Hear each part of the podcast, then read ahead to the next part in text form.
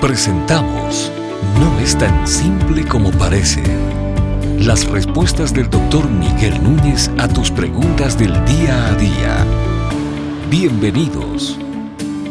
¿A qué se estaba refiriendo Pablo con quemarse en 1 Corintios capítulo 7 versículo 9?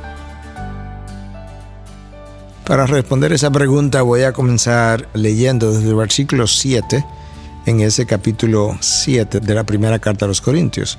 El texto dice, Sin embargo, yo desearía que todos los hombres fueran como yo. No obstante, cada cual ha recibido de Dios su propio don, uno de una manera y otro de otra.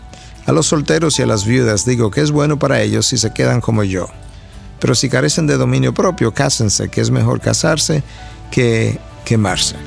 Yo creo que es muy claro lo que Pablo nos está diciendo. Pablo está haciendo alusión al hecho de que algunos hombres han recibido el llamado, y mujeres también, al celibato, de permanecer sin casarse.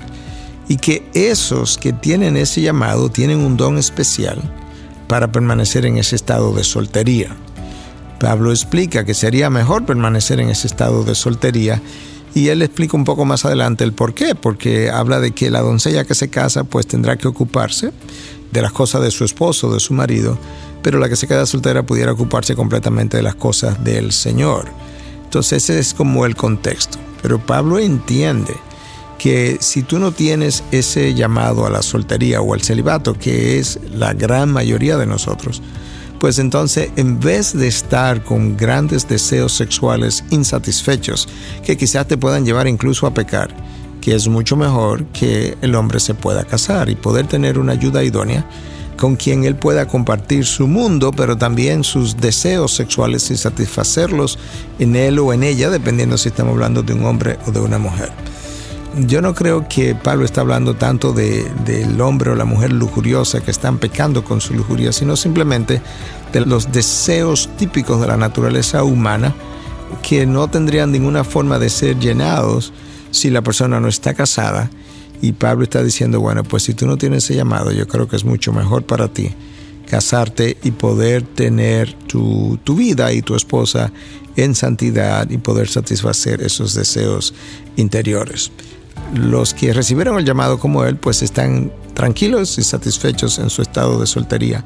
Y por eso es que Pablo dice, yo desearía que todos fueran como yo, en el versículo 7, pero ahí mismo dice, pero cada cual ha recibido de Dios su propio don, uno de una manera y otro de otra manera o de otra forma.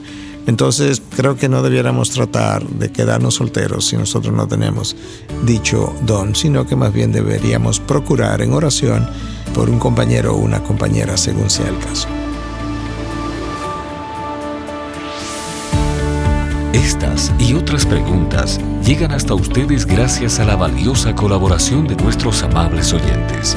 Si deseas compartir con nosotros tus consultas e inquietudes, visita nuestra página de internet integridadysabiduría.org. Gracias por tu gentil atención y será hasta la próxima.